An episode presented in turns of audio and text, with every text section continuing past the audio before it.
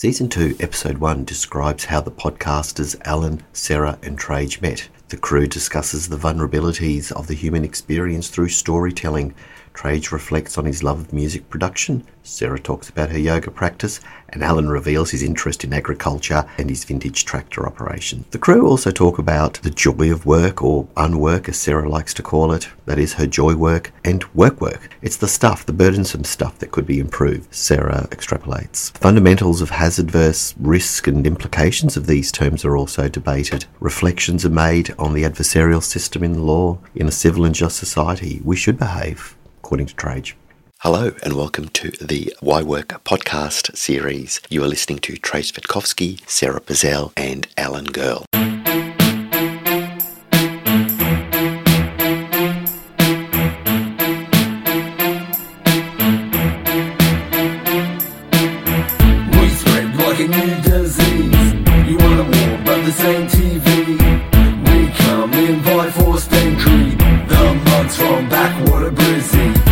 So, Yeah. All right. What's everyone been up to? I want to reflect a little bit on our podcast, season one. Yeah. I keep getting people asking me about how did you guys meet? Where did this start? Oh, yes, yes, yes. Well, Sara, you and I met through uni and through all the academic work. And look, here we are recording. And I've known Alan a very long time, the opposite end of the bar table where we'd lock horns. But I'm curious to find out how you guys met. I can see the segue, the way I've met both of you through my two different professional lives. However, how did you two meet? Well, we share a love of food.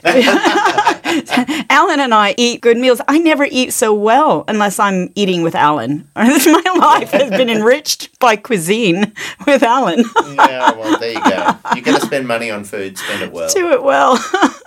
so, right. but you you were the state prosecutor. First of all, Alan, I think, has and still does. He's always had a very good uh, relationship with the prosecution services. So everybody knows Alan. Every, Everybody knows everybody Alan. knows Alan. Everybody, if they don't know him, then they, they obviously aren't practicing in this jurisdiction. And so from time to time, there would be a case, and even if it was a matter which didn't end up going to court, you know, our paths would cross. There'd been some a few incidents. I was only just thinking about a couple, some really horrific matters, always fatalities. So wait, wait, pause. So Trajce, you would prosecute and Alan would defend. Correct. He- All right, so you're in the courtroom Yeah. battling one another. Yep, and now it's funny because people No holds see- bar. It's interesting because when people think of the adversarial system, it's a combat, it's a fight, it's a contest. It's not like the European inquisitorial system. No, no, you are you're pitted against each other, Colosseum-like. However, that just wasn't the case with Alan and um, and me. Uh, That's because I was scared of you. I don't believe that you're fighting. You're fighting for, on behalf of your clients, and I know you're the very best. So, Alan, like you go of- for it, but you're of the work is strategic. done before you actually get in the courtroom. So you do all your negotiations in the weeks before, and you, what you aim to do is to resolve as much as you can before you get in the courtroom, and that's my style. Uh, uh, and I think the style is a style that's based on grace and dignity. You don't need to roll the sleeves up and put the knuckle dusters Oh, on. Oh, boys, the drama is so fun in the It TV is. Drama. don't worry, there, there have been cases where I've had to almost need to get a bit like this protector shield we've got here in the mic. I've seen spittle fly out, and and I think to myself, you know, sure, right, you're very passionate about this case, but it doesn't need to be so so visceral and almost so aggressive. But um, oh no, it, it that does happen. But I assure you, with Alan, it's always been something that has been know, re- rewarding, and because there are jobs to do, it's an adversarial system. We both have our respective clients. In the case of a prosecutor, it's the model litigant and it's the state. And don't forget, the Crown is armed to the teeth with resources. So often, defence teams have a very tough job because depending on how cashed up the mm. client is, Yeah, would you depends agree? on your client. Mm, yeah. Mm. And so Alan's side would be quite difficult, particularly if the client is a SME and if that business A small to medium enterprise. Yep. that's right. And if that business need well, there's only so far they can go. So but I kind of think in everything you do in life, you should do it with a, a modicum of humility and common courtesy and because in a civil and just society we should behave in a very hospitable way. So I, what I've learned about Alan is he can be very strategic. So he can be softly, quietly spoken and strategic at the same time, and then pull a punch when it comes out of left wing when you don't expect it. Comes comes to the side where it's really bang, and he's waited just for the right time to do that. yes. Well, we- worked together on matters um, where we've worked for the same client. Yes. and um, it's got to the position where they're so overborne by the uh, demands of the inspectorate that they they need to lift it to another level. That's it. Um, and it's very difficult for small business because they do have limited resources and they do the best they can with what they have. But when we started this this podcast, this was over coffee and croissants. Yep. Right? So, state prosecutor, defending lawyer, you guys have gone to battle in the courtroom, as you will, whether it was quiet, strategic, and polite, no matter what. You've been on opposing sides, but you can still be mates, you can still have a beer. We're all getting together. You and I teach together, Trej, and we're having croissants and coffee, and we're just telling stories. Yep. We're just telling stories, which is just part of humanity, isn't it? The vulnerabilities of the of the human experience.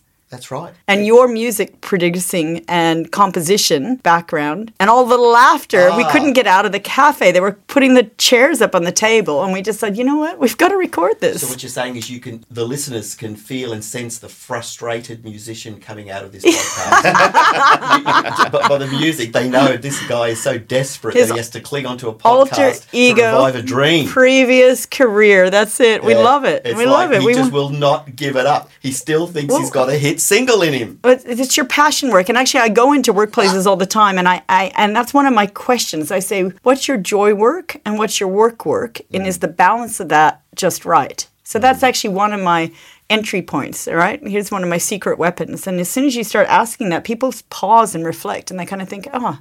All right, well, I really love this. And I go, well, what could strengthen that? What could underpin that? What could give you more of that? Or what could enhance that, your joy work? And then what's your work work or something that might be burdensome? And is there is that a pain that c- could be resolved? So how do we support that joy work? How do we give you more of it? Is it the right balance? How do we address or fix that work work, problem work? Yeah, and I said in the last season that candor is in short supply, humor is in short supply. and, um, Absolutely. And, you can be funny without having to be degrading. And, and you, in fact, I was thinking of Alan again. You've got a, a nickname. I'll probably call it. What's my name. nickname? No, no, you've got one for Alan. Oh, oh, the owl. Yeah. Well, I I've- thought you guys had a secret nickname for no, me. no, I'm like, I'm- tell me, come no, I'm on. working on it, but, uh, but I'd like Little to Miss augment- Campy Ron. No, I'd, I'd like to augment the owl, and from here on in, you are the lawyer formerly known as Owlin. Alan, there we go. Alan. have you Yeah, guys? there you go. Have you I've guys? had many nicknames in my life, but You Alan like that? is But Yeah, you- a pet name. It, I, I never. I didn't put that together. I love it. Owlin. Owl. Owl. Owl. Ooh, Owlin. And I think there should be a next marketing strategy. Who are you going to call? Just, I can't even say it. on that. who you going to call? Ooh, Owlin. exactly. Look, and you can have that. It's free. Oh, thank you, thank you. Did- you. have you guys ever done your your your animal? Sorry. Have you ever done your animal totem? Oh, the monkey. Are you? You do. You know what I'm trying to say? Have you ever done your your animal totem? Probably the monkey. Are you- are you the Or monkey? the monkey or the organ grinder. Organ There's all these little then I'm the surveys, monkey. right? And you do your animal totem. You go, if you haven't done it, you need to do it. And I, oh, I am the river otter, and Oh. I love the river otter. It always it is. See, it's cool. How do you do how Little do- where- play on your belly and lie on, on So, your back and. How do you Where, know? where, where, how where do do you you find know this? it's a Where do you river find, how do you know Oh, the just Google who. What is my totem animal? And oh, there's Oh, like survey after survey, and I, time and Oh, time again. I come back. You know all the important things, right? What's your astrology sign, dude? What's your sign? What's your totem? Oh my God, that's my left wing yoga side talking. Okay, Ah, so I have to get really. Now, hang Now, on. Whoa, now, whoa, come on, whoa, let's come out with that. Yoga. Yoga master. What the the, heck? the the yogini in me. I love. Well, I'm sitting here in yoga sukhasana, cross the leg pose. You guys always make fun of me in the weird postures that again. But so you always have the best posture during these podcasts. so Oh, well, okay, so hang on. You're obviously you do yoga for recreation. so and- my and- joy work, right? We're talking about joy work and work work. Part of my joy work and my love work is is teaching yoga and. Oh. Just spending time reflecting on silly stuff like what the heck my totem is and how does that fulfill my life by knowing that. I'm the spirit animal of the river otter. Playful, joyful, move around obstacles, have a little we- fun with it. We, we did notice that you love yoga. And I love yoga. Noticed the name of your company. which is ultimately, do you remember? More yoga. La- Yo- Lamore Yoga Institute, PTY Ltd. Thank you very Okay. much. And I Oh, used to have we a. just, can we just get some clarification that that's you love yoga? I It's love. yoga about love. Oh no, no, yeah, yeah, yeah no. I'm Wait, wait, wait, wait, wait, wait. I, that, I just got visual. Okay, I, I okay, I'm thinking of that Erasure song. and we're that song. You know it, yeah. Oh, no more. But hang on, whoa, whoa, let's build right back. You. We're gonna be talking about some funny angles and working in brothels today. So let me, you know, Oh, oh, so oh, this is we- we- pure. not We'll this is pure We'll have to check in yoga. But so you're a yoga master. Uh, I'm a uh, yoga instructor. I'm not, yeah, I I, Oh, wow. I struggle with yoga and I love yoga as much as anyone. Yep. Is there But I such a thing as a yoga master? I'm sure there are Guru. gurus. Yes, that's right. That's not me. I'm just living and anchored in a in the real world, not sitting on a mountaintop. You know, still engaged I'm with. sort of imagining you floating off the chair in a minute. I can't. Because I was, I did a CPD I'm going to show you a pose that I can do, where you'll think I am floating. Okay, so Because I, I did a CPD recently, and they actually have a yoga room, a yoga instructor. Like this is in the law firm. It's one of the, the blue chippy type firms. it's just for you to, to have some downtime and that Yeah, refresh yeah, time. they've like a- what do they pay? I'm no, I'm just. Well, I was going to say you should. I, I'll set, I'll set you up because it's reasonable. You, know what I'm talking about. I did that at CPD, and it, breakfast was great. I've taught all kinds of corporate yoga. One of, one of my favorite jobs in my, Right. my unwork work, I, so I call teaching yoga unwork work, right? Or joy Yeah. work. It's my unwork work. Embodiment. But it forces me to stop from too much cognitive stuff for a moment and just be anchored in my body. So one of my fun jobs way back when in San Luis Obispo, California, was teaching yoga, get this, to the firefighter boys. It's a dream job. They- right? They weren't doing the calendar. They were the time. paid. They were paid to have yoga classes. They were paid to do at least an hour of exercise a day. That was considered part of their fitness regime, so that they could be really superior quality firefighters. And so they went to the council and they argued that they could also have an in-house yoga instructor come on to them, right? So, and, and unless they got interrupted by a fire bell, otherwise they did yoga with me. So while it's your work downtime, unwork, as you said, work, it really is a well, it's a part of you, and it's part of an extension of, of it's your. the, um, it's the fiber of my being. So my Man, that's so corporate, cool. that's right, the parent corporation of Viva Health at Work is Lemoore Yoga Institute, PTY Ltd. We used to have Sara. a Springbrook Cedar retreat, a retreat, and the motto is we bring love through yoga to more hearts more of the time. And the reason I kept that was that no matter what I did in my business world, I would still, as you said, stay respectful and graceful and try to honor my values, live my values, walk the talk. you are. You are definitely. Alan. So you're also, but before we move off, you're also an expert in work design. Mm-hmm. And do you think it's a good thing for employers to have a breakout like yoga in their work design? A breakout that's meaningful to the workers, absolutely. Does it have to just be yoga? No. What you what the challenge is, you might only attract the people that love yoga. Is there a chance to educate people about all the realms that yoga can offer? Sure. Whether you have you physically can bend yourself like a pretzel, or you can balance or strengthen, or just do relaxation or meditation. Sure, that's a value. Is it going to be an industrial risk management solution? No per se in and of itself without challenging the way the work has been designed, whether or not you're addressing the causation, the contributing factors of some of the events that are occurring at work. So you can't just only rely on symptom management, I guess is what I'm saying. Yoga is can be a beautiful thing to add to the workplace and it can tell people that you love them, if you will by offering these kinds of services in health and well-being but you must not forget about what's happening in the design of work it would be hypocritical to put somebody in, in a position where they're subject to a lot of stressors and you know very f- poor physical form cognitive form psychological exposures and then say hey but we have a, a lunchtime yoga class i guess that's what i'm getting at Yes. Yes, you're if you're going to do it do it do it all and it's not a integrate band aid this. solution. no, and you don't want to put someone in a lotus position. Uh, I'm kind of in now, and on that Unless note, the room, boom, uh, boom. on that note, so here's you know, I know we're going to talk later about manual task risk management, but because you said that I can't help, I have people all the time relying on things like oh, just video analysis, and they say awkward posture, that's a risk. I say no, no, that's a hazard, and you need interacting risk factors because.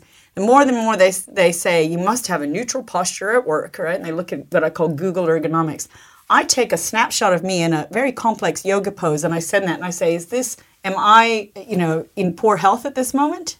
And the whole room goes silent. Dun, dun. You can't just rely on one hazard and not think about interacting risk factors when you're analysing work. but That's, a that's cranky. true, but a lot of the people that will be listening to this podcast will be WHS or OHS specialists. Do you remember we, we had meetings with government officials and we were addressing this issue because there was not a harmonization in the language among work cover, among your um, state, national materials or gu- practice Correct. guidelines, your ISO standards, the legislation. There wasn't ha- harmonized definitions around hazard and risk. Something True, so fundamental. I just assumed it was there in the uniform. No, it it's, it's devolving and, and deharmonising. There's two things. One is people are using the terms interchangeably, but I was referring more from that uh, nomenclaturial context, the nomenclatura of mixing risk and risk and hazard, when really they the real word is danger, but of course it's not a popular term uh, in the common law jurisdiction. It is in Europe. However, that we will unpack one day. Risk, and we'll define it for our listeners. Well. I, I remember that job because Yes. the um, the way people talk about risks and hazard is different in Australia to it is in New Zealand. Aha, that's right. Ah, that's yep. my point. And then you've got the new ISO standards with the description of psychosocial and psychological risks on the occupational realm, right? So there's a lot, a big library of open discussion of just general hazards, and it hasn't been synthesized and integrated. You've heard, you've heard me speak of my concerns about this before. How do we actually talk about what would be interacting and uh, of multiple hazards come together and escalate and then become risk No, factor or danger? said- I like the word danger. I actually like that. And, and the fact that you said before, when that person said, "Oh, look, there's a risk," you said, "No, no, that's the hazard." That in itself, Right and, now. and maybe we can talk about this, set up a seminar or whatever, and we can try and unpack the the syntax, as I said, that categorization matters. of the terms, and it does Because big decisions are made. Legally, it'll matter a lot too. Definitionally, it'll matter particularly if a case, because I'm sure judges would also want to expect the correct use, particularly when you're particularising complaints. But anyway, I digress. Before that, before we have a break with this one, Alan, how's the farm going? What's happening?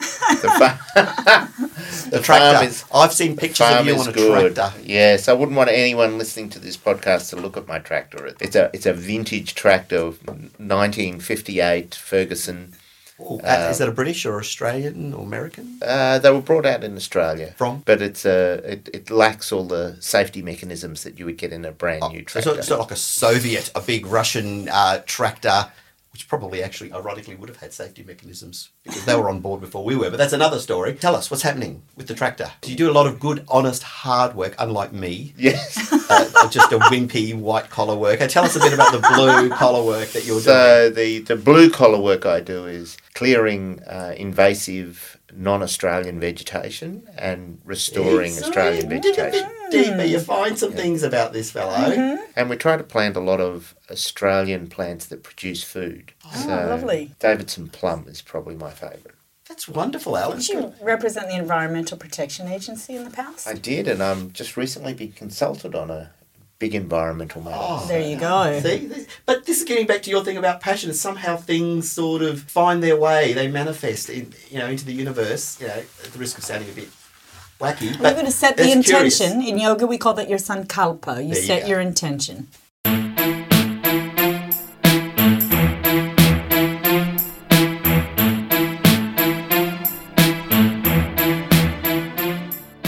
We hope you enjoyed that episode of Why Work. You've been listening to Trajce, Sara, and Alan. And if you'd like to know more about some of the things we've talked about today, please subscribe. See you next time. Sabers the MC that's setting it off. DJ Code's ready, so let's battle it off.